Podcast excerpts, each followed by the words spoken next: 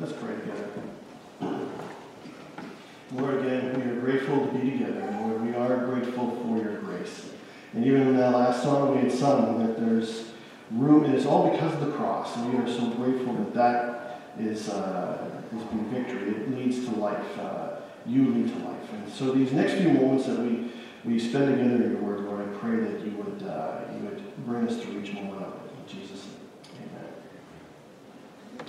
Um, there's a, a story that I had come across, it was quite a number of years ago. I would, oh gosh, I would hate, or wouldn't, I, couldn't even really recollect how long ago it's been, but it, it's, a, it's a story of a New York columnist who told his story of a time in which he was uh, riding in a, in a taxi cab in New York City with a friend of his. And when they had arrived at their stop, this it was Art Buchwald, sorry. And Buchwald uh, and his friend are riding in this cab, and once they came to their, to their stop, was their stop. Buchwald's friend, uh, on, on, getting out, just before getting out of the cab, he says to the cab driver, I want to thank you for the ride. You did a superb job driving this cab.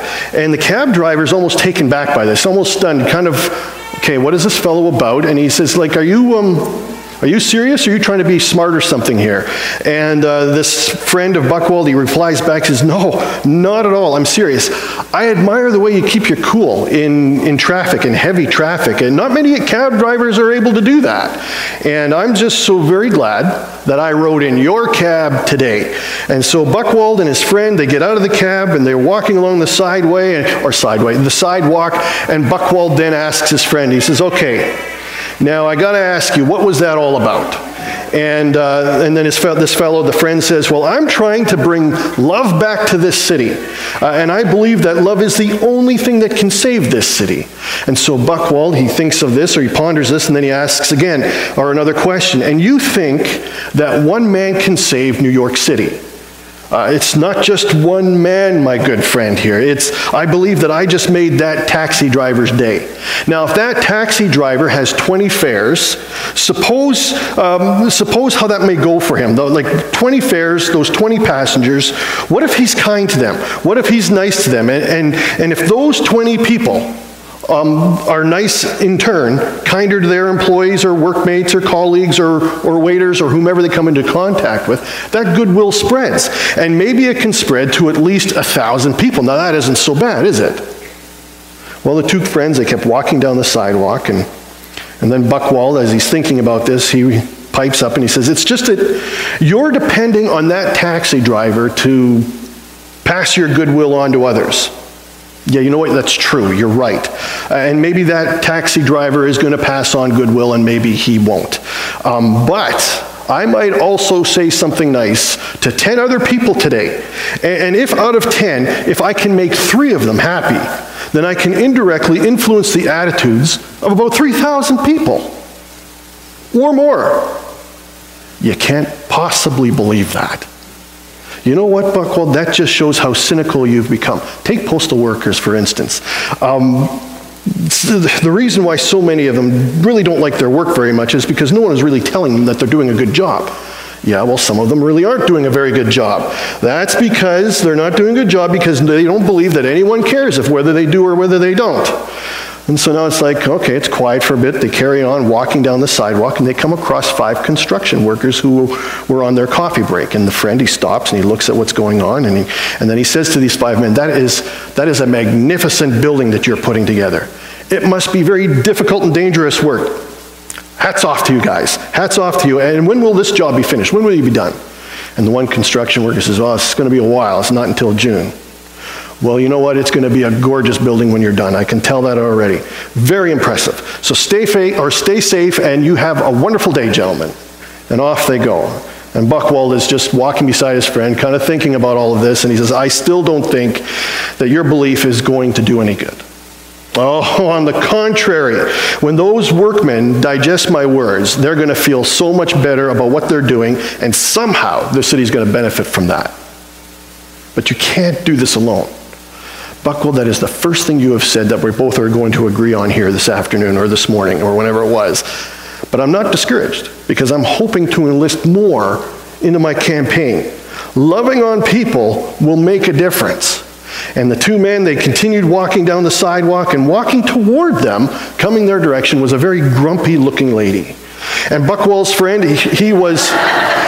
Buchwald's friend was completely undeterred by this, and he compliments her. He looks straight into this grumpy lady's looking eyes, and he compliments her, and he says, Madam, you have a lovely scarf. I must get one like that for my wife. She would love it. And, ma'am, you have a wonderful day. And the pessimistic Buchwald, as they walked away, that was perhaps the grumpiest looking lady I have ever seen. Yeah, yes, good Buchwald, she was certainly that. Uh, but I'll tell you this if she's a school teacher, her class is going to be in for a fantastic day.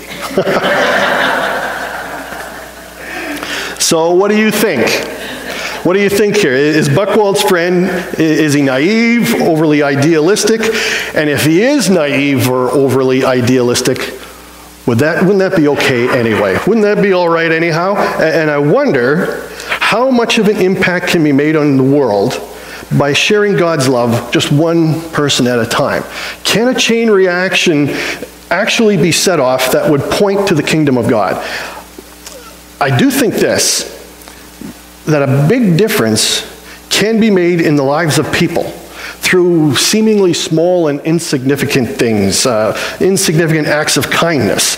You know, when, when you read through the Gospels and you see how Jesus took a few loaves and, and a few fish and, and he, what he did with all of that, and, and do we believe that God is able to take the things in our lives that appear or feel so large, maybe even ominous to us, and yet do wonderful things through them? Perform miracles that can spill over, turning difficulties into something better. Do we believe this? Where those that are even those around us that we know who rub shoulders with us perhaps will even benefit from the joy that God has placed into our hearts. Do we believe that? I think this is how it goes. I kind of think that this is how Jesus has made or makes how he makes himself known to the world. Through seemingly insignificant things or ways, filling people so that light spills out of them or shines out of them that falls onto another, onto another person who could really use some light to fade out maybe their own darkness that they feel that is around them. In our Isaiah reading that Sheldon had read, verse 2 of Isaiah 9, verse 2, the people who walked in darkness have seen a great light. Those who dwelt in a land of darkness, on them has light shone. And further on in Isaiah, in that very same chapter, we come across those famous prophetical words that we had read during the Advent season For a child is born to us, a son is given to us, the government will rest on his shoulders, and he will be called Wonderful Counselor, Mighty God, Everlasting Father, Prince of Peace. His government and its peace will never end. A son is born, a son is given. This was the answer to the darkness problem that was being experienced in Isaiah chapter 9 that light would shine and that it would come from the Son sent by God. Uh, he would be the light, light that would expose darkness for what it was, so that it could be seen for what it is, and so that those who are ensnared by darkness will no longer be afraid and they will be able to put their feet, know where to put their feet, see where to put their feet when they walk, and thus no longer be ensnared by darkness. And what is darkness? Well, darkness within the context of Isaiah was it was really hopelessness. There will be no gloom anymore for those in the land of Zebulun and the land of Naphtali. So what was their gloom then that made their world dark? That removed them from their or that removed hope from them. Well, real quick here, Zebulun and Naphtali, and uh, Naphtali. They were two tribes, two tribes of Jacob or Israel. And where they resided, where they were situated geographically, left them very vulnerable to attack. And uh, as there was this constant turmoil that was going on between the northern kingdom and the southern kingdom as they played out their power struggles. Both Zebulun and Naphtali had been more or less made to be subservient to a series of Assyrian kings, and, and both tribes eventually they were taken into captivity. And so they were a conquered people, uh, and they were subject to the whims and the, to the demands of overlords and or foreign rulers, and they were powerless with little to no security. And, and all that they had owned were, was taken away from them, and even their own children could be taken away from them, placed into slavery, and every hope that they could have always carried the threat of being stolen away by someone else who was more powerful, uh, who carried the biggest stick, and who had the final say. And this was Israel's darkness. This was the darkness that they lived in. No hope. And now, this is not our experience, is it? Slavery, persecution. We don't know anything about that kind of darkness in that, within that context. But darkness can be very personal to us still. And it can come in, in so many different other ways, too. It can be inner rage or, or anger, a bitter spirit. It can be exasperation or desperation over something. Uh, so then, what is the darkness that you deal with? What is it? Do you know what it is? And if darkness is the very thing that steals hope, replacing it with stress or depression and, and the like. What is darkness then for you and I? And of course, we're going to answer that question differently because we're all afflict, or we're all afflicted by darkness in a different way. But the end means of darkness really is still the same: to rob us of hope, to rob you of hope, to rob me of hope, to defeat and to crush. And so then, what is the darkness that makes you anxious? The darkness that frightens you or, or depresses you and stretches your faith in one way or the other. Well, there's good news, isn't there? And, and there's always good news, and the good news is that dar- the darkness is already being overcome. For to us a son is born, and to us a son is given. And to everyone who has known or who knows darkness, there is a great light that shines, and that great light is Jesus himself and he is among us and he overcomes all the darkness. And the light that he brings it carries hope that cannot be taken away and it cannot be stolen and it cannot be controlled by another. And that even includes you or i.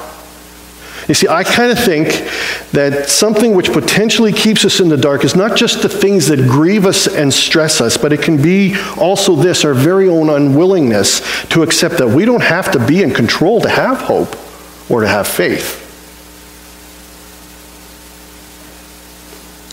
But hope and faith, it's, it's found and, it, and grown in places and through circumstances where really we are the least, we're not in control at all. We feel the least in control, and, and hope and faith is given where the steps that we walk, they, they, they look like it's, they look so treacherous and so unstable. But yet, when we take those first few steps and find, well, oh, you know, that, that was hard, but it was okay. And the second step, well, that wasn't too bad. And with each step we take, we discover what David discovered when he penned these words from the book of Psalms, Psalm 119 Thy word is a lamp unto my feet and a light unto my path. So, your word, your word, O God, is a lamp. The words of God are as a light a light for my path, light given to me so that I can see where to put my feet, light given to me so that I can discern through things a little more effectively, more accurately, more wisely, in knowing what I must do, where I must go, which isn't always the most easiest thing to do because a choice, when you see which direction you must go, sometimes that requires a choice and it's a difficult one. But ultimately, the choice is this to walk in the light or to live in my darkness. In 1 Corinthians, Paul is addressing a church, a, a group of believers who were struggling, and, and their strugglings were, threat, were, threat, were threatening them. They were threatening to split them, to divide them. And the division that they were experiencing was over a few things, over some basic core faith issues here. Um, one being that Jesus is the way, the truth, and the life. And there were some that were questioning that Jesus had risen. And there were some who were given to other kinds of philosophies. So you see ancient Rome or Greece, it was quite a pantheon of religious persuasion that existed in the first century. And to this, Paul implores that there is only one God. And until they would come to terms with that, they would continue to struggle and to fight to have any kind of peace among themselves and even within themselves. And another thing that was creating division, too, was the cross of Jesus. The cross in the ancient world, in Rome, it was a symbol of defeat and humiliation. And so a crucified Messiah, a crucified Christ was, was hard to accept. Unless the cross is seen and understood differently, unless it's seen and understood as, as the ultimate symbol of victory. Because the cross didn't end in defeat. The cross led to life. Jesus rose, defeating death, exposing darkness with his divine holy light. And the cross makes something else very clear too that God will always love. He will always make a way for everyone, not just for eternal life, but to be united in close proximity with him, him with you and I right now, where darkness begins to fade because the only thing that seems to matter is Jesus. All that matters is Jesus despite suffering, stress, or whatever, all of that becomes a faint shadow in the light of God's glory and grace.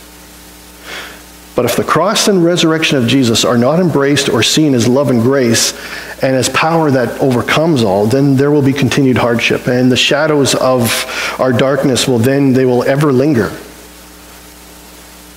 For the word of the cross is folly to those who are perishing, who do not believe, but to those being saved, it is the power of God. And the cross tells us something else that not only gives us hope, but I think it fulfills hope too. And that is, is that you are not alone. You are never alone. That Jesus is risen and he is the overcomer who, who loves you and is always with you wherever you go. Always. And what gives you stress or grief or pain? Jesus is there to walk with you through it all and, and to give you an inner strength that you never knew you had. And the truth is, is you never did have that strength to begin with. Any strength that comes, it comes from Jesus. It comes from what he gives. And to do what? Well, really to do what might be the unthinkable at times. Or to do what look to be what may look to be too much for us to do. But Jesus is there. And he overcomes our darkness. I read a book this past week um, by author Rick Berg, and some of you know who Rick Berg is. He's actually been here. He has been with us a few times. And the book is entitled Looking Ahead, and it deals with end of life uh, scenarios and, and is, has story after story that is, that is written with, that he has within the pages of his book and it, that uh, speak to overcoming by realized hope. And, and one story was of a lady who had called Rick asking if he could visit her dying husband in the hospital. Uh, he felt he needed to speak uh, about a few things, and, and Rick agreed. It was a small community, and he knew his man, or he knew the man, and his name was Peter. And so when Rick arrived at Peter's bedside, eventually Peter arrived at this point in discussion to share what his darkness was that was robbing him of, of peace, that was robbing him of hope. And Rick asked, Well, what's going on, Peter? What's on your heart? And he said, I did something really terrible over 20 years ago when I stole another man's wife. Now, it was a small community, and, and Rick was aware of that history. Had taken place before he arrived there. And Rick asked, Well, is there something that you would like from me that would help you through this? And there was silence, and, and Peter could only cry. And finally, though, Peter spoke up. He says, I'd like to tell John that I'm sorry. Well, then do it. It's just that I'm so scared. And so then Rick said, Well, would you like for me to call him for you? And Peter was good, that, good with that. So Rick called John to tell him what was going on with Peter and what Peter was hoping for. And it came as no surprise, really, that John wasn't overly enthusiastic over Peter's hope in being able to talk with him. But John did agree, and the next day he went to Peter's bedside and they talked. And listen here, uh, not every scenario, whether it bears resemblance to a story of forgiveness such as this one, turns out rosy. But when you choose to walk in the light and to live by the cross of Jesus, where only Jesus, who is the way and the truth, matters, you will be able to do the unthinkable and the seemingly impossible. You will be able to do those things. And Peter poured out his heart to John and he apologized. And John told him that he forgave him and said, I'm not perfect either. And then the very next day, Peter passed away.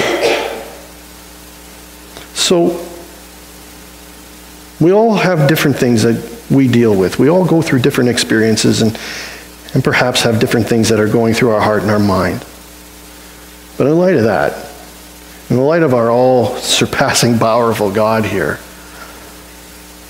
what next steps might God be calling you to take? Uh, they might seem as big steps to you, and the outcome might look as impossible as Art Buchwald's friends' hope or mission in bringing love to New York City. But really, what is impossible for our God? And how do we lose hope? How is it that we lose hope? I think we lose hope by taking one step at a time. A step at a time in this way, through each decision to refrain from walking or taking steps in the light of the cross of Jesus.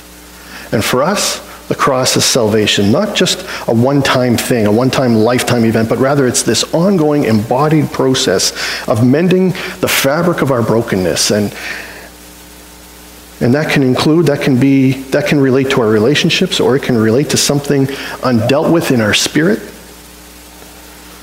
But the cross is our hope because it's about Jesus who overcomes so that you and I can overcome so that you and I can find and rest in his love and be given all hope. And with what ails us, the darkness fades because Jesus is near. And we know him. We feel him. And we're at peace. Because it's no longer that old me that lives. It's no longer the old me. The old me has been crucified with Christ. It is no longer I who live, but Christ who lives in me. So with that, what will your next step? what will your next step be?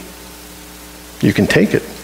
And God's going to grant you the strength. He will do that. And it may mean talking with someone for support. And however that support, strength, or encouragement comes, ultimately it all comes from God. And God has it all for us. He will fill our cup to give us the fortitude to take whatever our next step must be. Amen? Well, let's stand together. And let's conclude our time in singing Fill My Cup, Lord. I'm going to ask if Darlene will help me with that one.